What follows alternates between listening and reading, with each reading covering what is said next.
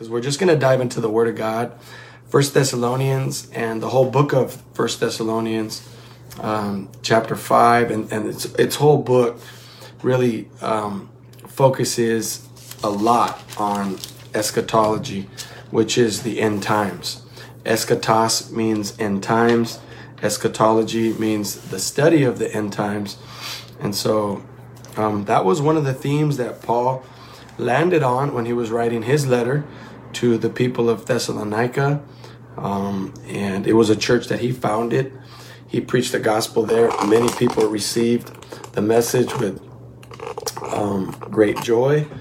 And but he had to leave Thessalonica abruptly, and when he left, um, he had to entrust the word of God into um, really that yeah like some newer Christians, but he had to he had to send send back letters and people to um, make sure that the people were growing in good doctrine, so that they could really understand um, what what what the gospel was as they continued to learn. Well, hey, why don't we open in a word of prayer? God bless you. Thanks for joining tonight. Thanks for being a part of our live broadcast here on Facebook. Um, thankful for this uh, these uh, means of technology to connect with God's people, for us to stay together. I pray that this word um, is an encouraging word to you and um, brings us into a, a, closer relationship with Jesus. That's the whole point of it all. I pray that if you don't know the Lord, that you'd give Jesus a chance, that you'd invite him into your life, and that you would um, join the church. And when I say church, I mean join the body of Christ. Um, our church is just one of the many, many, many expressions of, of that great body and our great faith. And, and I'm thankful to be a part of it. We have just a beautiful people right here in, in the South Bay, um, part of South Los Angeles County. And we're right here um, on the coast and serving God faithfully watching people's lives change. We do an amazing job as a church in reaching people with the gospel for the very first time. And um, discipling people is um, something that we are really looking forward to. Equipping our our um, our our believers, our team, our leaders, and all of those who call themselves disciples. We believe that God has called us to equip one another so that we can um, be the fully expressed body of Jesus Christ, um, coming to its full completion and maturity, as Paul talks about in Ephesians chapter 4. Ephesians is another book that Paul wrote to the people in Ephesus. So, God bless you, Lisette. Uh, so awesome to see you there joining us. Hey guys, let's go to the word. Um, go to the Lord in prayer. Father God, we thank you for today. We love you and we worship you. We come to you, Lord, from wherever we are.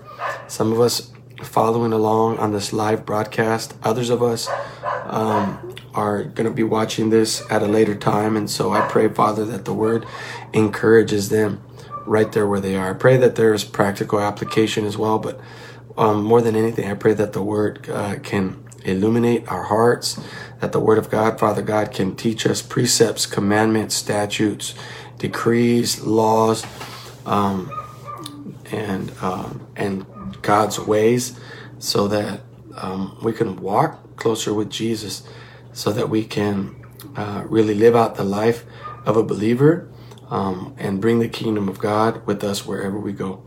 Father, open our, our minds, open our hearts, and Father God, open our spiritual eyes that we might see beautiful things in your word um, according to uh, Psalm 119, verse 18. Um, open our eyes, Lord, that we might see beautiful things in your word.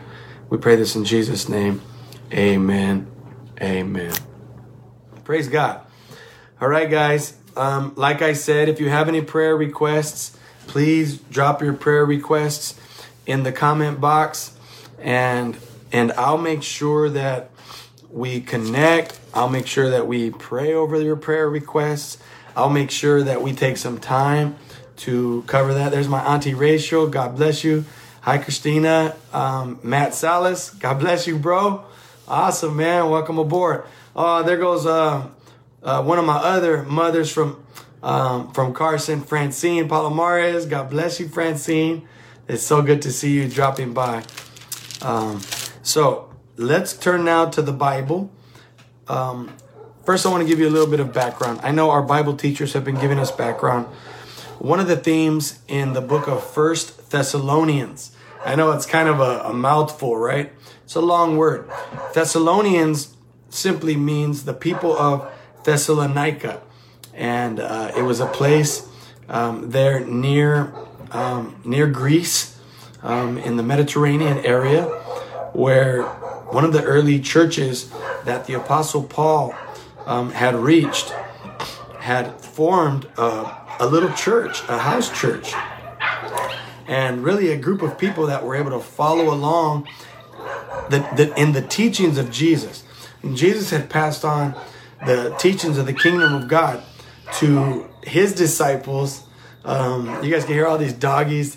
They kind of, there's like a crazy, crazy frenzy every time one of our awesome neighbors walks by with their puppies and, and then all the dogs in the neighborhood jump, jump on.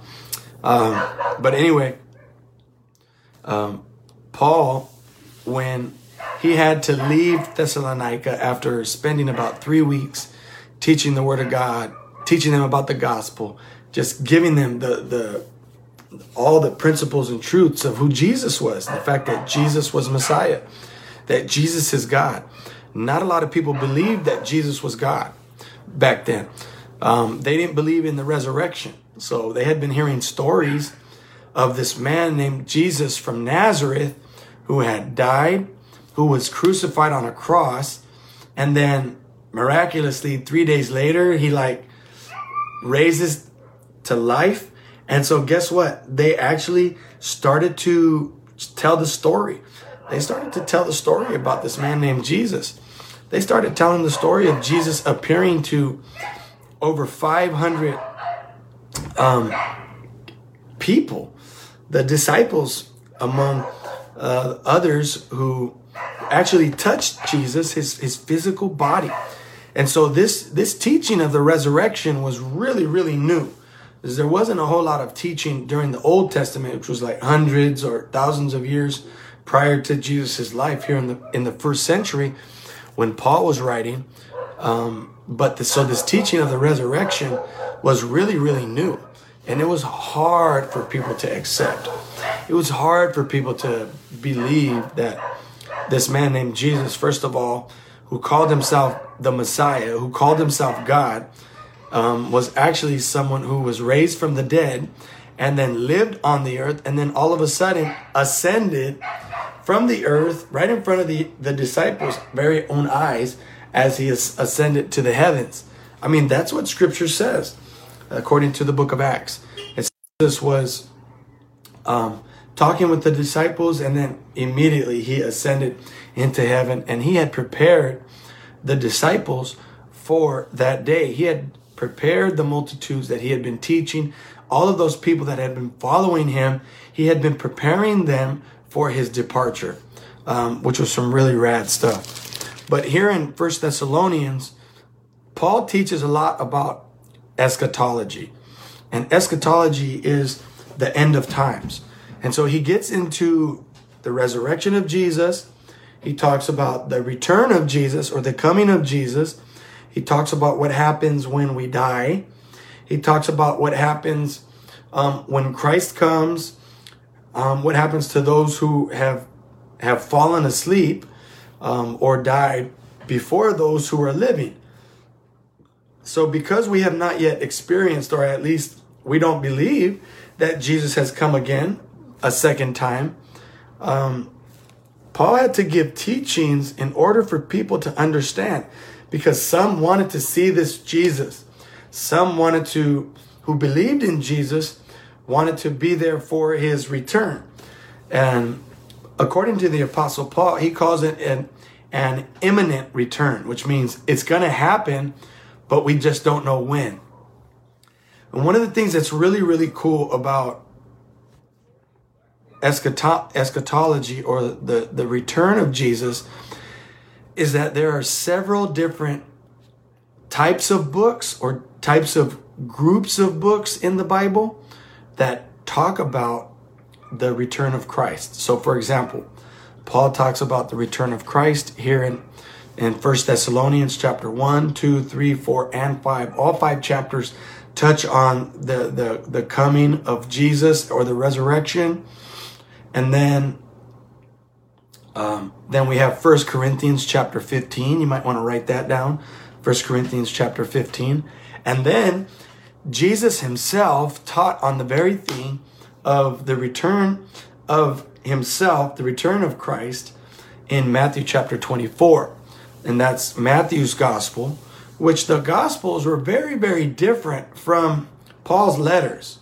They were written from a very, very different point of view, right? I mean, the gospels were gospel writers or evangelists or disciples of Jesus. For example, Matthew and John were two of Jesus's disciples, and they bookend the the gospels, right? Matthew, Mark, Luke, and John. So Matthew and John bookend the gospels, and the gospels really focused on talking about the the birth, the life, the ministry, the uh, crucifixion or the death, and then um, the resurrection um, of Jesus Christ. Um, and so we get that in the Gospels. All four of them tell the story from a different perspective. Then we jump over here to Paul's letters. Paul was writing specific letters to churches in different cities where he had been traveling. Or if he met somebody that had started a church that he discipled, they started a church, Paul would write about the theology of God or the theology of Christ. So Paul's Christology was such that he was able to tie in the Old Testament and the prophets and the wisdom writings like Psalm and Proverbs. Paul would tie all of that in and he would write letters or a treatise, or he would write these books with the understanding of trying to understand who God is, the mind of God. That's what theology is. Theology is the mind of God. We get that word from um, the Greek word theos, right? Um, which means God in Greek. And then, of course, um, logos, which is word, right? So the word of God, theology, logos, but um, in English, theology really means the study of something, right? Ology is like a, a suffix that helps us understand what we're doing with that subject, right? Like eschatology, it's the study of the end times, the eschatos. All right, so I hope you're following me. I'm not trying to sm- sound all smart, even though I am. I just want to help us learn. I want to help us um, understand so we can take um, our knowledge, we can take our, our walk with Christ to another level of obedience. We could take our study of the Bible to another level of understanding. And trust me, man, my my mind is intrigued when I hear other people teach or preach the word of God in ways that challenge me, in ways that open my mind to different things. Um, so, with all that said, let's go ahead and now turn to the Word of God. Brother Enoch Jimenez taught the Word of God last week, and he taught out of First Thessalonians chapter 4. So tonight we're going to be in chapter 5. All right. If you're still um, with me, still on board, um, I want to invite you to stay stay along with us as long as possible. We're going to read the scriptures. We're going to read some other scriptures in the New Testament. Um, and if you have a notebook or something that you can write notes, follow along, um, I think it's just helpful. Let's read.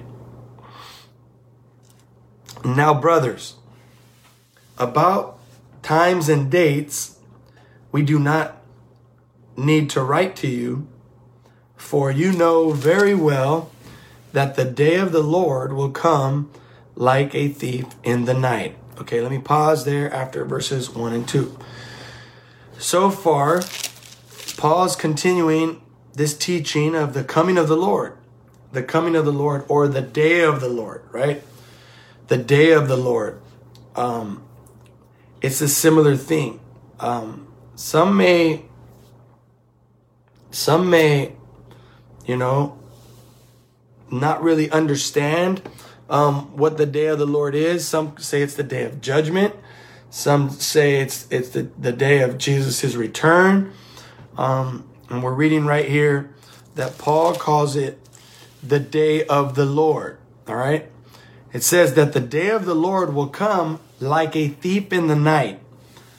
what, how does a thief in the night come? A thief in the night comes unannounced. A thief in the night comes um, like a surprise. Now, I now prayerfully, you haven't had to deal with much thieves in the night, but sometimes we do. Now we have uh, surveillance cameras right down your your on your porch or your driveway, your backyard or your alley, or you got ring. You got that ring app um, or doorbell that can see everything that's going on.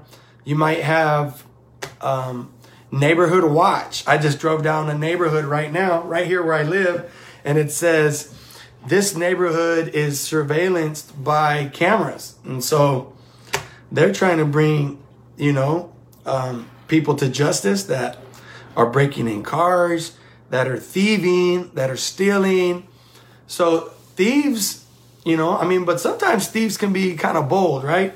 Sometimes thieves and burglars can try and come during the daytime God forbid you'll ever have to deal with that. Um, I've I've experienced that. I know how it feels to be violated. Um, Paul says right here, the day of the Lord's going to come like a thief in the night. Probably uses that language because a lot of people know that there was a lot of crime there in the first century. There wasn't much technology. People probably just came, took things that didn't belong to them. Um, and and thieves basically come unannounced. Um, they come unannounced because they ba- they don't want to get caught. They want to take what they want. Um, they don't play, you know, nice. Thieves don't. Um, and so Paul says Jesus is going to come like a um, like a thief in the night.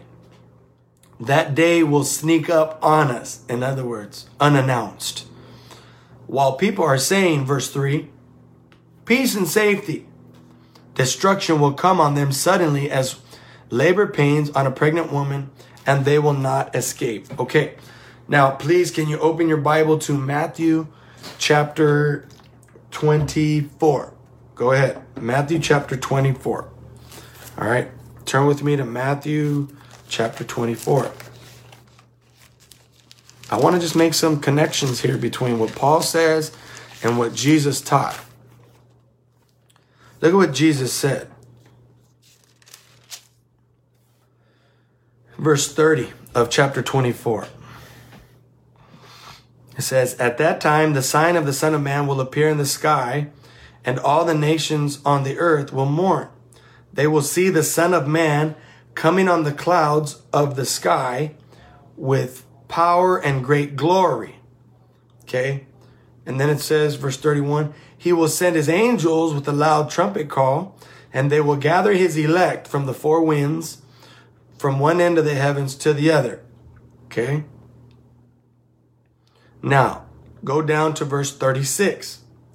This is Jesus talking. Now, we're studying, we're looking at the book of Matthew and we're, we're studying eschatology now from the perspective of both Jesus and Paul. So we're looking at both perspectives, but look at look at how similar similar they are, which is very intriguing for me because to me it shows that there was um, there was this this understanding of the teaching that Jesus had given when he was ministering. He says, no one knows about that day or hour, not even the angels in heaven, nor the Son, but only the Father. As it was in the day of Noah, so it will be in the coming of the Son of Man. So Matthew calls it the coming of the Son of Man, right? And he said that earlier in verse 30. Paul calls it the day of the Lord. The day of the Lord. Look what it says now. Verse 42. Therefore, keep watch, because you do not know on what day the Lord will come. But understand this if the owner of the house had known at what time then in the night the thief was coming, he would have kept watch and would not have let his house be broken into. So you also must be ready.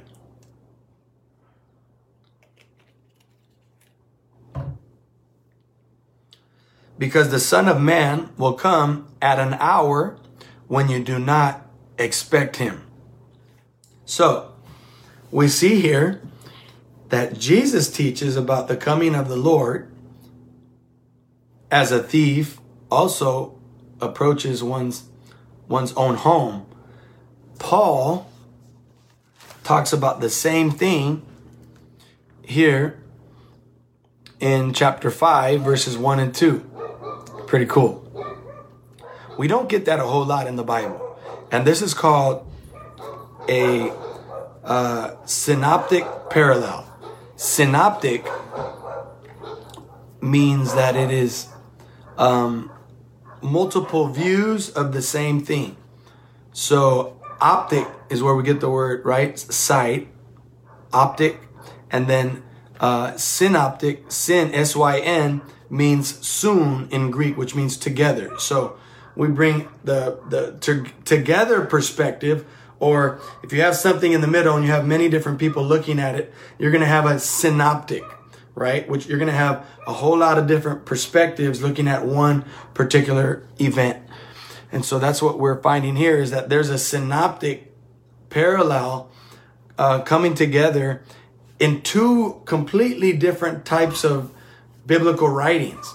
We have the, the gospel writings of Jesus in, um, in Matthew, and then we have the epistles of the apostle Paul, which he's writing from a very, very different perspective. The apostle Paul did not write from a historical perspective or narrative, whereas the gospels wrote from a narrative perspective. The, uh, the gospels were written like they're telling a story. So they, they, they told the story oftentimes um, in, you know, third person, talking about Jesus. Whereas Paul is not writing a story per se, but he's writing a commentary. Paul is writing his own understanding based off of what he knows of the things of Christ, Christ's life, Christ's ministry, Christ's crucifixion, Christ's resurrection, and everything in between. The Apostle Paul gives us an insight into his own mind. And that's why the writings of Paul are so awesome. They're so awesome because they really complement the Gospels in a, in a powerful way. Another thing I wanted to bring out about um, the, the writings of Paul to the Thess- uh, Thessalonian church is that the Thessalonian church received this letter from Paul probably around 50 AD, around 50 AD, 50, maybe 50, 51.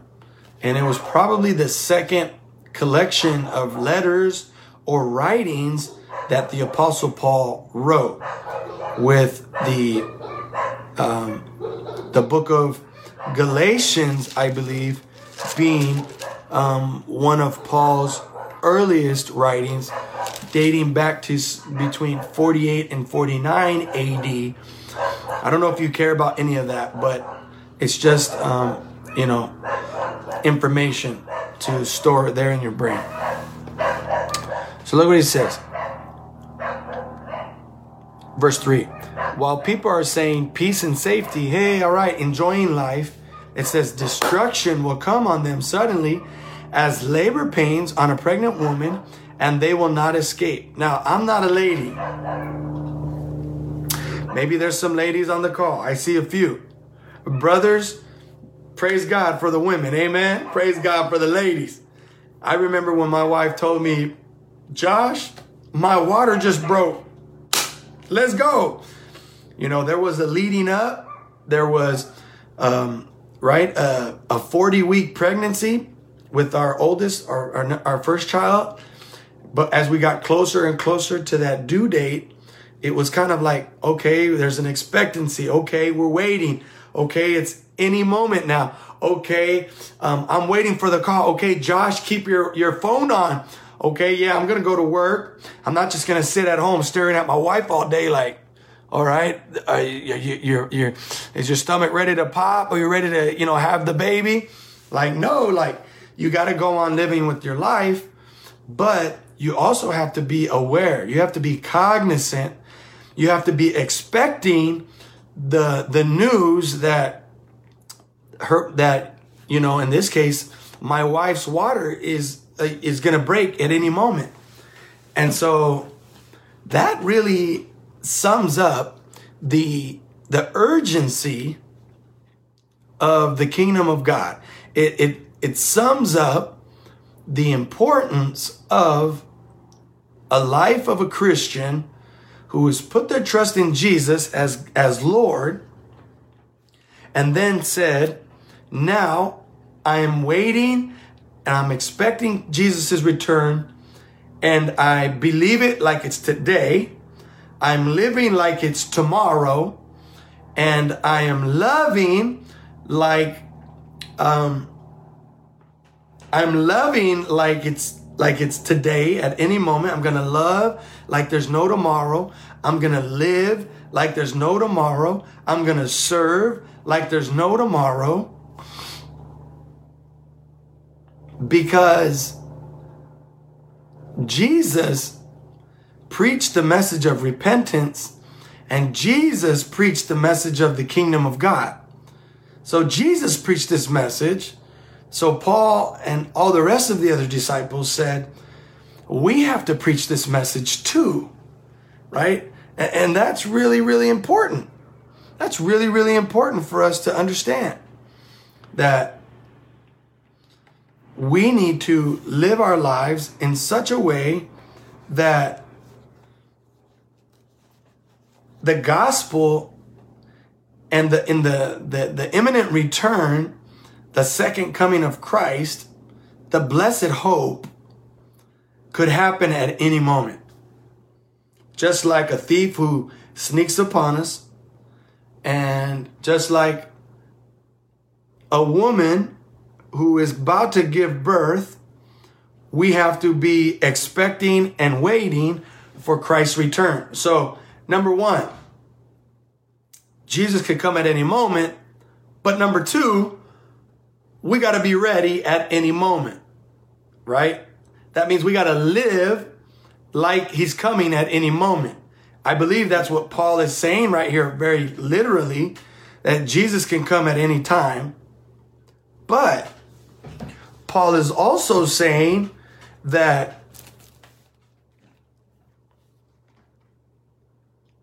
we we can't just sit around watching the paint dry.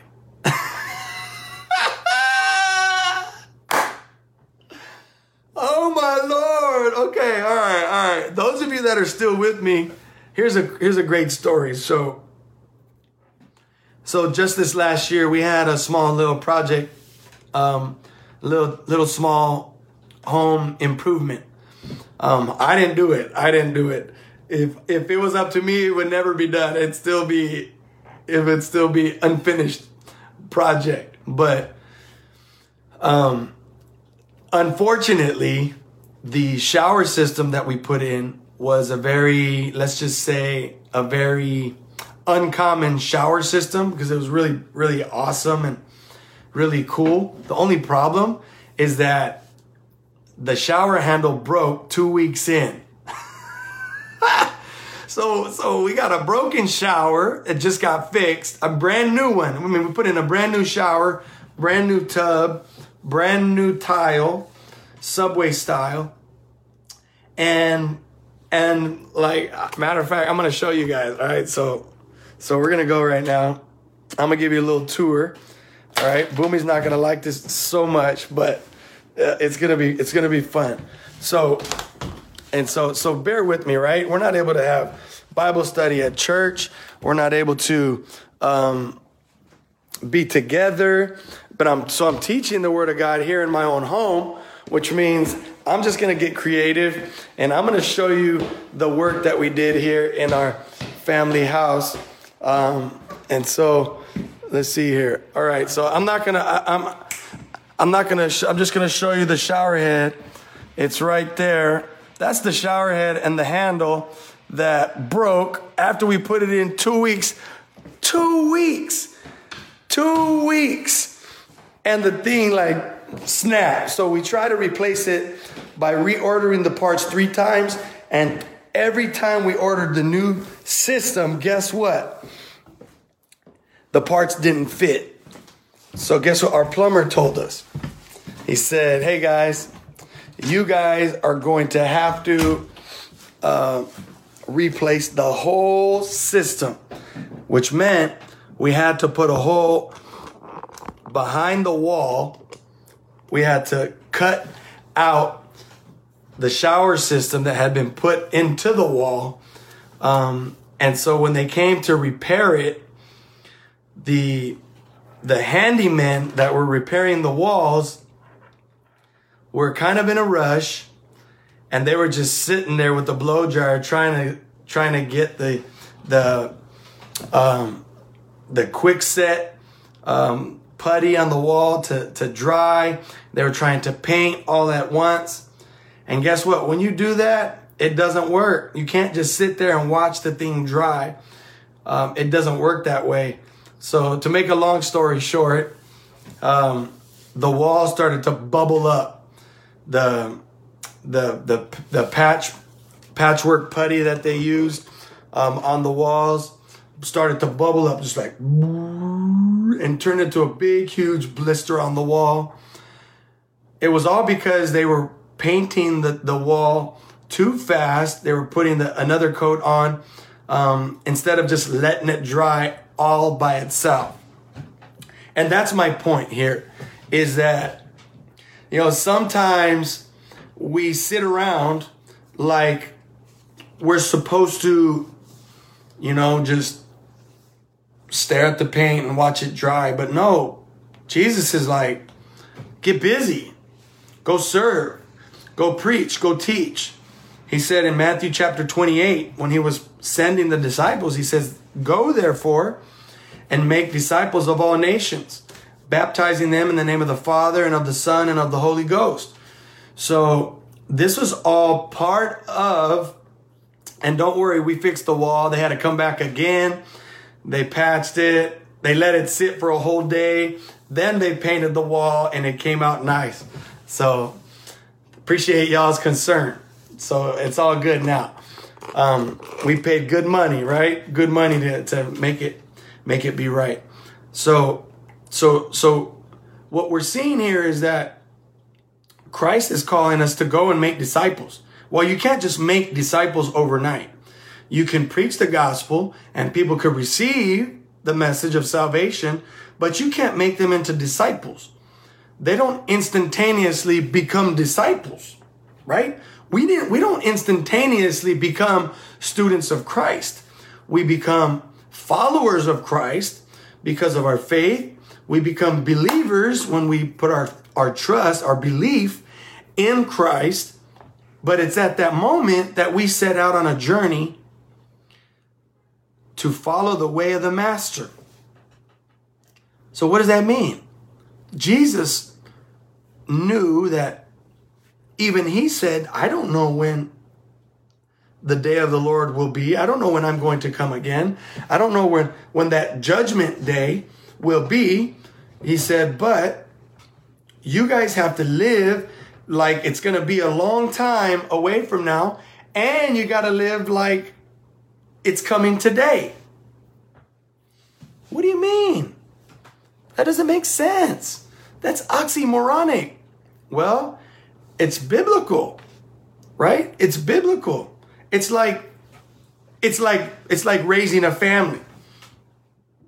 We work to provide for our families, to provide for the needs that we have. We work to gain money, and gain income, to handle the things of God, the kingdom of God. We see somebody with a need, we meet it.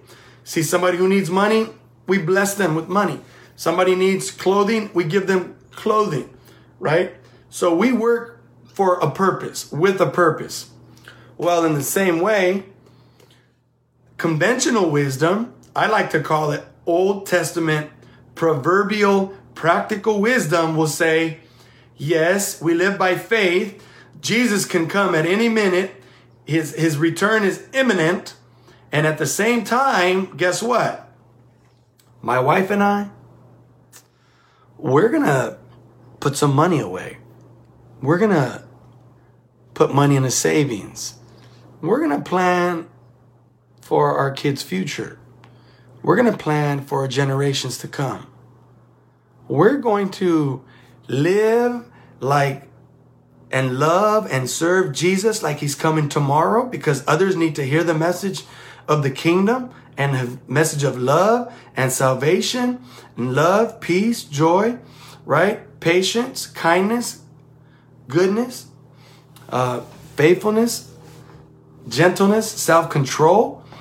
We need to live like Christ is coming today, and we have to also live like He could come a hundred years from now or a thousand years from now. What do you mean a thousand years, Pastor? I can see the time, the signs of the times right now. Well, yeah, guess what? The first century church were also experiencing signs of the times. So there's a correlation. I taught this in one of my lessons earlier this year. Yes, we are seeing the signs of the times that Jesus is coming soon. But also, the first church in the first century were doing the same thing. They were living like Jesus was coming back at any second, at any moment. They also know and they knew that they had to get to work and they had to live in such a way as if there was going to be a little while practically before Jesus came again. And that's really, really important. That's really, really important because I can't just go quit my job, say, you know what? I'm going to stop working because Jesus is coming today, Jesus is coming tomorrow, and then Jesus not come. So, oh man, Jesus didn't come. Oh, this faith thing, this God thing is not real. No, we live in the tension of both here and not yet. We live in the tension of the kingdom of God being here and the kingdom of God not being fully here. We live in the tension of Jesus being here with us now and Jesus returning again for his church. That's what Paul is trying to get the Thessalonians to understand. So let's continue to read.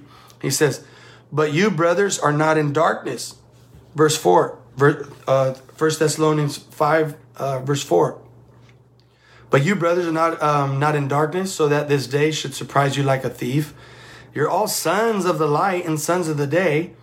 We don't belong to the night or to the darkness, so then let us not be like others who are asleep, but let us be alert and self controlled. In other words, don't be um, lulled to sleep.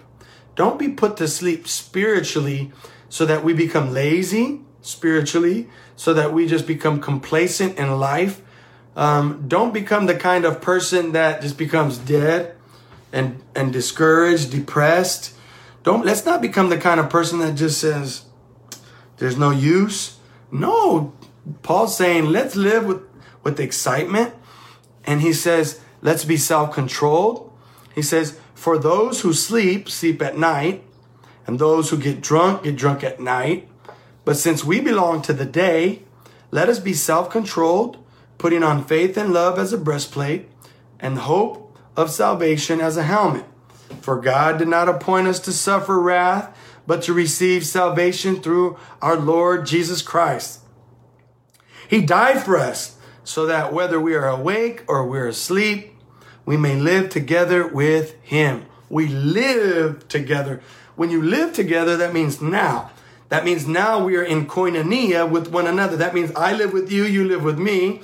Christ lives with us. That means we, along with the body of Christ and all who consider themselves children of God, are living with one another.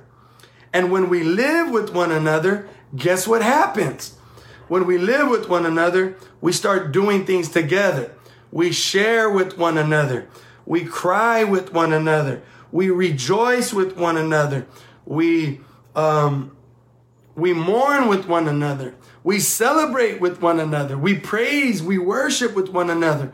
We preach the gospel with one another. We take the gospel to others with one another, right? So look what he says. For God did not appoint us to suffer wrath, but to receive salvation through our Lord Jesus Christ. He died for us so that whether we're awake or asleep, we may live together with him.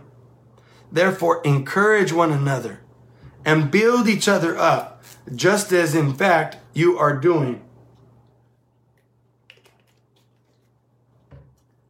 Now we ask you, brothers, to respect those who work hard among you, who are over you in the Lord, and who admonish you.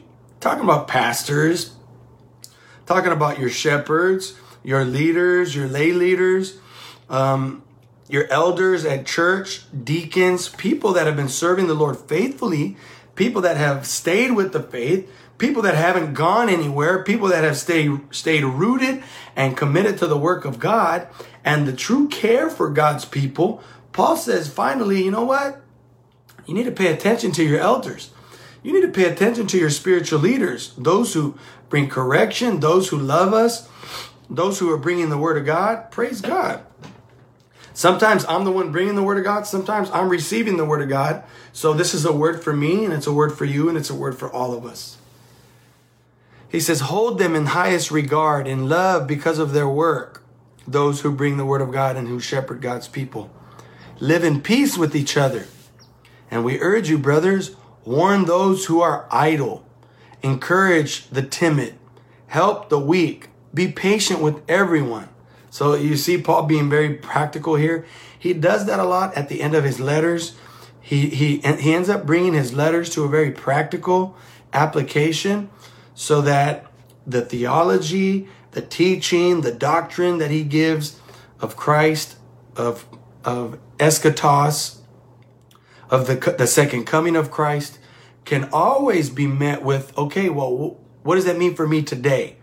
So he says, for us today, Mission Ebenezer, we need to listen to our elders and pay attention to what God is saying and speaking through them. He says, hold them in high regard, pray for them, and love them because of the work that they have committed to. He says, live in peace with each other, with all, one, one another. And then he says this um, I warn you to warn those who are idle. What is someone who, who, who is idle? Not I D O L, or not someone who is an idol or idolizes. No, the word idol, I D L E, means warn those who are complacent, who are lazy, who are not being productive, those who are not being producing fruit um, in a kingdom way, um, those who have just, you know, stopped being active um, in the body of Christ and in the world on behalf of Christ. He says, warn those who are idle. And then he says, encourage the timid. Oh man, go and, and, and find those who may be timid and shy and encourage them, love them up. They need your love. They need a hug. They need a high five. Be patient with everyone, Paul says. Make sure that nobody pays back wrong for wrong but always tries to be kind to each other and to everybody else. So don't go paying back evil for evil. When somebody does something wrong to you, guess what? Give it to the Lord.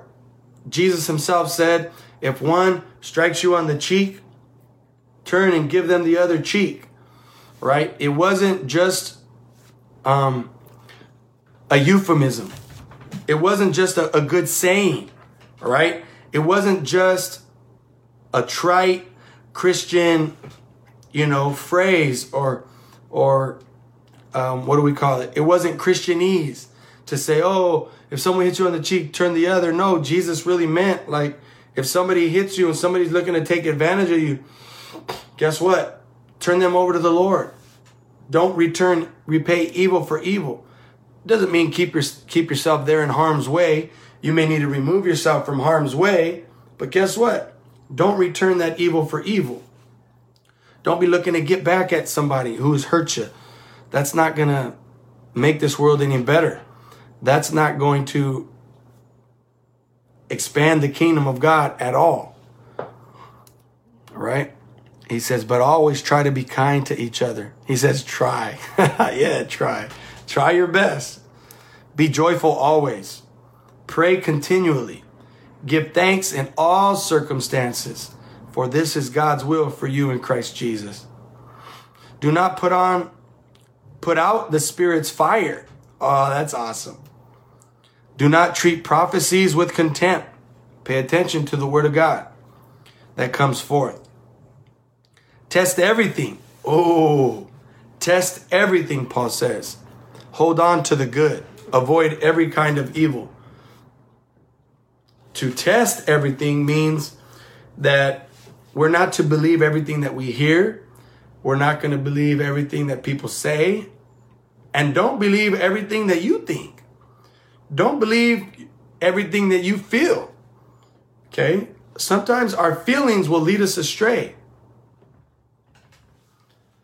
The Bible says the heart is wicked above all things. The heart, the heart is wicked above all things because the, the heart, our emotions, are very self serving. And, and, and, emotions are good and emotions are helpful. They give us, it's kind of like the temperature gauge on our car, right? Cold and hot. It tells us where our engine is, tells us if we need to cool down. Um, so signs are important.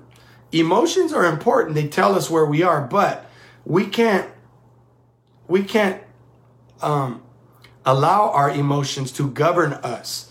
And that's what Paul's saying right here. What else? May God Himself, the God of peace, sanctify you through and through. May your whole spirit, soul, and body be kept blameless at the coming of our Lord Jesus Christ. The one who calls you is faithful, and he will do it. Brothers, pray for us. Paul, Silas, and Timothy. He says, Pray for us. Greet all the brothers with a holy kiss. I charge you before the Lord to have this letter read to all the brothers. The grace of our Lord Jesus Christ be with you.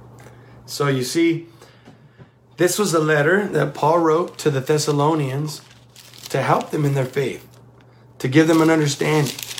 In this same book, we didn't touch on it today, but um, there's another passage which talks about um, the imminent return of Christ. And Paul said that there were actually uh, people that stopped working. Um, and they basically would just stare at the at the heavens and wait for Jesus to come. So they stopped working, which means when they stopped working, they had no more income, and then people started to go poor and, and go hungry, right? And then they had to start um, going around, right, um, begging and asking for food, right? Get, because they were they were so spiritually minded that they were no earthly good they were so spiritually minded, their, their minds, their brains, their lives were in the heavens that they were not any longer earthly good. But Paul reminded them, and he says, For one who was not able to provide for his family, to provide sustenance, to provide food and bread on the table, to provide for the needs of his own, very own family. He says, You are even worse than an infidel. He says, You're a believer, but yet you are sitting around um, acting like and waiting, um, sitting on your hands, doing nothing, um, but just only um, thinking on the, the spiritual things. And that's not healthy. Jesus understands the the the challenge of of us being spiritual beings but living in this physical body, this material body here on earth. Jesus said in his prayer, Our Father who is in heaven, holy is your name, your kingdom come, your will be done on earth with us as it is in heaven. So Jesus understood this concept. Paul is continuing to teach this concept. First Thessalonians, Second Thessalonians are a really, really good book that can help us to make sure that we are being productive, that we are good citizens, that we're good neighbors, that we're good Christians, that we're good fathers, that we're good mothers, that we're good children, that we're good family, friends, that we're good um, Christians in the body of Christ. I mean, there's just so much here. It's just so awesome. Um, thanks for tuning in. The Word of God. Okay, so um, praise God. How, how many of you guys are doing okay? Some of you guys are still with me. Praise the Lord. Others had to go. It's all good. Um, and yet there are others who are going to uh, dial in and, and read the word, um, hear the word of God at a later time. Um, but I just want to ask, is there anything that you need prayer for? Um, you guys, we're going to be pushing back um, our our grand opening from September 12th to October 10th. So grand opening is October 10th.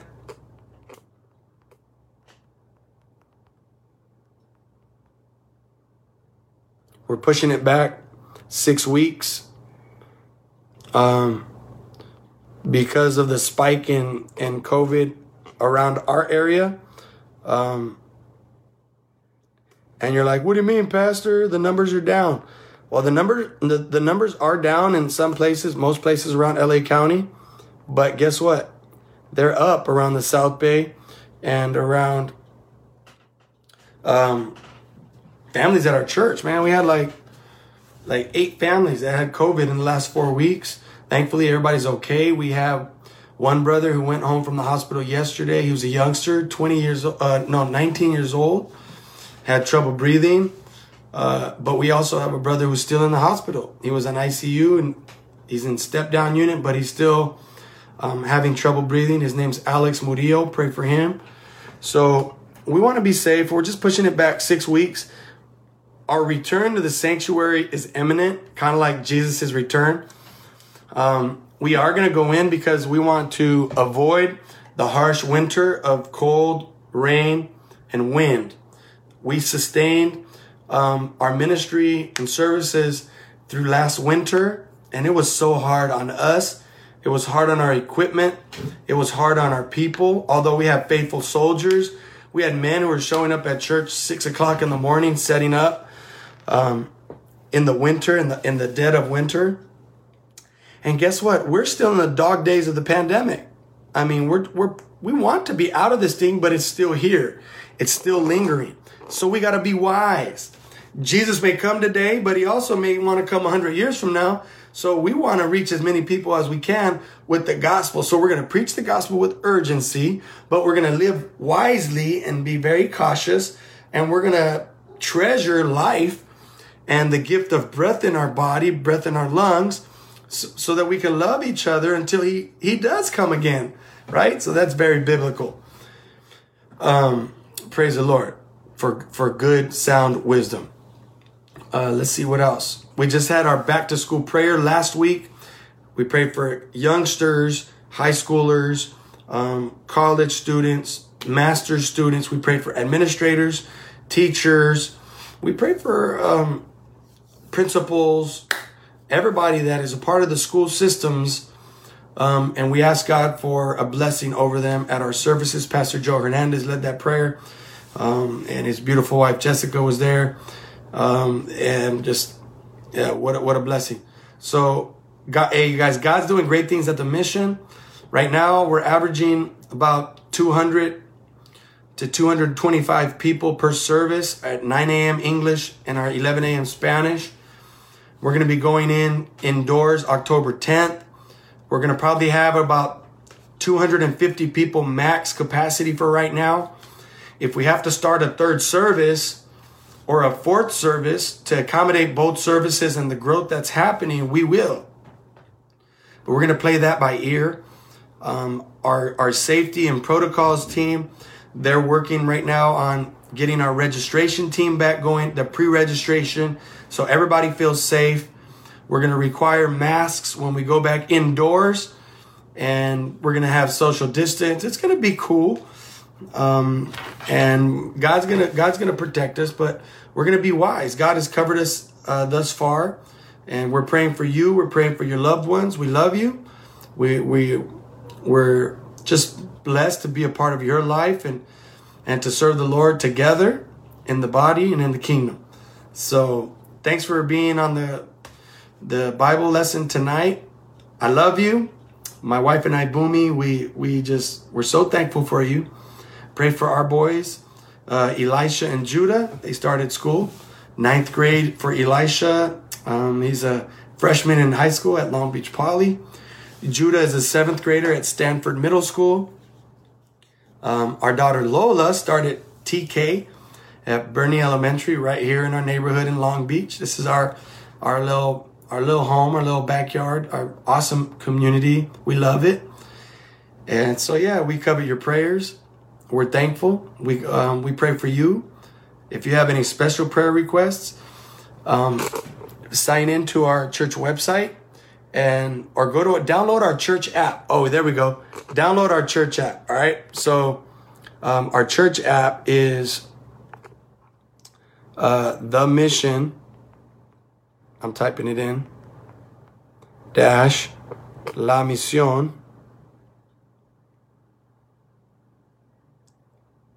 And it's gonna pop up, and you see all the great stuff that we're doing um, you can take notes there. You can have a Bible. You can follow the Bible right there. Um, I see Lisette's prayer. Pray for Mission Kids. Amen, Lisette. We're praying for Mission Kids. For that's our preschool at the church, our Mission Kids preschool. Um, praise the Lord. Hi Tracy. Hi Yolanda. We're gonna pray right now. Um, we're gonna pray right now for Tracy and Yolanda. All right. A beautiful, beautiful family from church. Tracy is one of our baby girls, man. Tracy, if you're there, I, I hope that you're there. I hope that you're you're you're listening. I hope that you're watching. I'm glad that I saw your your prayer request. Um, yes, we're gonna pray for you right now, Mija. Uh, so Tracy is one of our, our young our young girls that we raise in the Lord. She's one of um, my spiritual daughters. Um, Boomy was her her youth leader at church. Um, her sisters Yuli and Crystal. I married Crystal um, a couple years ago with with uh, I officiated her, her her wedding. We say marry, but you know I officiated her wedding um, with her husband. Beautiful couple. But um, we're gonna pray right now. Uh, let's see any other prayer requests before we. Let's see here. Boom, boom, boom. Uh, my boy Larry, God bless you, Larry Turner. I think he checked out. He gave me a high five. We went to school together, um, middle school and uh, and high school. He's a great, great, great man of God. Okay, so we're, we're gonna pray right now. Let's, you guys, we're gonna pray for Tracy. We're gonna pray for Tracy. We're gonna pray for healing. We're gonna pray for restoration. We're gonna pray for um, for God to just just do a deep, deep, deep work in Tracy. We're going to pray for the word of God to begin to just minister to her, her life, her body, her mind, her spirit. The word of God, Tracy, is like bread to our body. That's what the Bible says. Jesus says, I am the bread of life. Um, Jesus also said, I am living water, right? And so, oh, there we go. What's up there?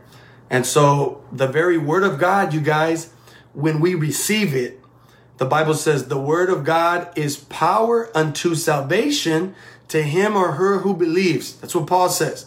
Paul says that in 1 Corinthians. All right. I believe it's chapter 2 or 3. He says, The word of God is power unto salvation to them who believe. So that means if you believe in Jesus and then you take the word of God, whether it's read, you read the word, or we speak it and you receive the word of God as a deposit, as a seed to your heart and your soul, at that moment, it brings your body to life. At that moment, the kingdom of God is living in you because Jesus lives in you and Jesus came to bring the kingdom of God. So when we receive the word and we receive Jesus, we begin walking in the kingdom. So that means every moment of our life is pregnant with the kingdom of God. Every relationship that we have is full of a kingdom explosion, kingdom fireworks, because now we're encouraging one another. We're not tearing each other down. We're not destroying one another. We're not um, pushing people away. No, when you have the kingdom, guess what?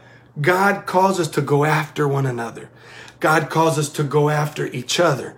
God calls us to go after the other.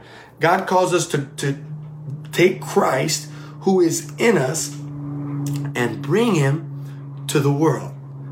Wherever we go in our conversation in your in your marriage there's no room for foul language. There's no room for yelling and screaming. There's no room for that. In our relationships we humble ourselves we stop hurting one another. We start believing in Christ. We start believing in the goodness of God. We start, we put, we put our trust, right? We reaffirm our trust in Jesus. And when we reaffirm our trust in Jesus, it's at that moment that the kingdom of God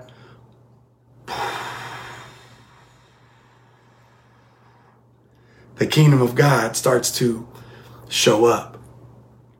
You wake up with a pitter patter in your heart. Boom, boom, boom, boom. You wake up in the morning and you're excited about life. You walk out of the doors of your house and you're excited about people. You're excited about waving hi to your neighbor. You're excited about taking your, your children to school. You're excited about going to work. You're excited about being with your coworkers. You're even excited. Hi, hi, Teresa. God bless you.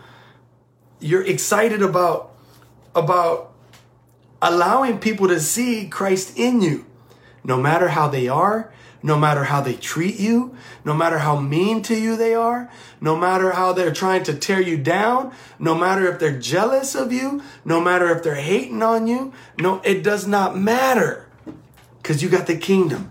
You got it all. You got Jesus. And Jesus is now exuding. Jesus is now just coming out of your pores. Look at, look at, I'm glowing. I'm glowing right now. You want to know I'm glowing? Because of Jesus. You're glowing right now because of the kingdom, the kingdom of God, which is in you. And that is the message that Jesus taught. That's the message that the apostle Paul was given to us. He says, Jesus is coming again. So we need to live our lives in such a way that we're living it with urgency. We cannot allow the hurt from this world to destroy us any longer. Not from the inside out and not from the outside in. Grab a hold of the very power of Jesus right now and let's pray. Let's pray, Tracy. Let's pray. Let's pray, Tracy. Let's, let's pray the kingdom of God right now into your situation right now whoever else is on this call right now, let's pray the kingdom of God right now into your heart, into your mind, and, and where it just rolls off your lips, rolls off your tongue. Father God, we thank you. I thank you and I love you. I'm reaffirming my trust and my faith in you, Jesus. Jesus, let the kingdom of God be established in my life. Jesus, let the word of God be my guide. Let the word of God illuminate my steps. Let the word of God direct me. Let the word of God save me. through Jesus Christ. Lord Jesus, change my life. Change my life, Lord. I need you. And I need your people. I need the body of Christ. I need the church to help me. You guys, one of the reasons why I'm so excited about being the, the church and why the church is so necessary, contrary to what common or public opinion is, is because Jesus is awakening the church. We've been asleep in a lot of different ways, but he's showing us that it's all about relationships. Broken relationships with God and broken relationships with one another. And those broken relationships is all because of sin. We distance ourselves from God, sometimes because relationships in this world have broken our hearts. And when we're broken, it leads us into a life of sin. And it's a vicious and ugly cycle. But guess what? The Lord can restore us. The Lord can make us new again.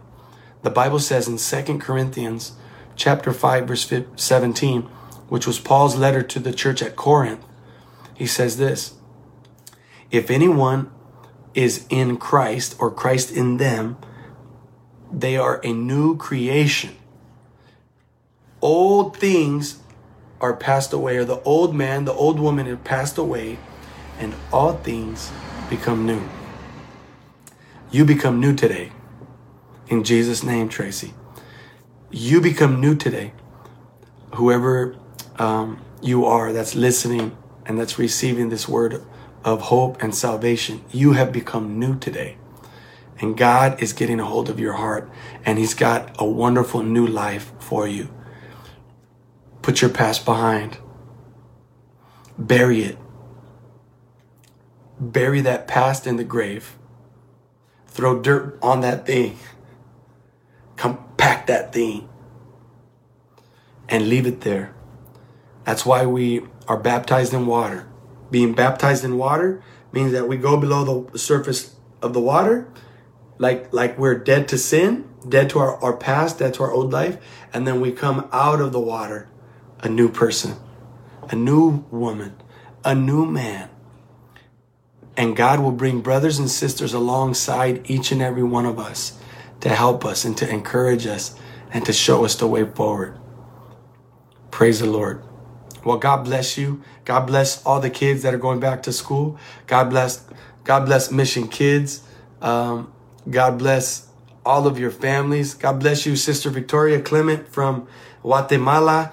Um, God bless Louis Ariano. What's up, brother? Man, that's my dog. God bless you guys. Uh, love the Ariano family. And I love all you guys. I want to invite you to church this Sunday in person under the, the outdoor tents at church. It's safe. I want you to come. Bring your families. We got children's ministry. They're safe. They're using masks. They're doing social distance. Come on out, you guys. God is the just the church is alive, man. Our church is exploding right now. It is exploding. The kingdom of God is exploding at Mission Ebenezer Family Church, and, and you belong. If you're not a part of any church, if you're not attending church, you need to come to church. You need to go to church. Jesus went to church. Yes, Jesus went to church. So let's not neglect the assembly. Um, the so God wants all of us to come together so we can encourage one another and then we can go after them. We can go after all the rest of them that are out there that need Jesus, that just that that are in need of love and hope and salvation. So anyway, God bless you guys. I love you. We'll see you soon.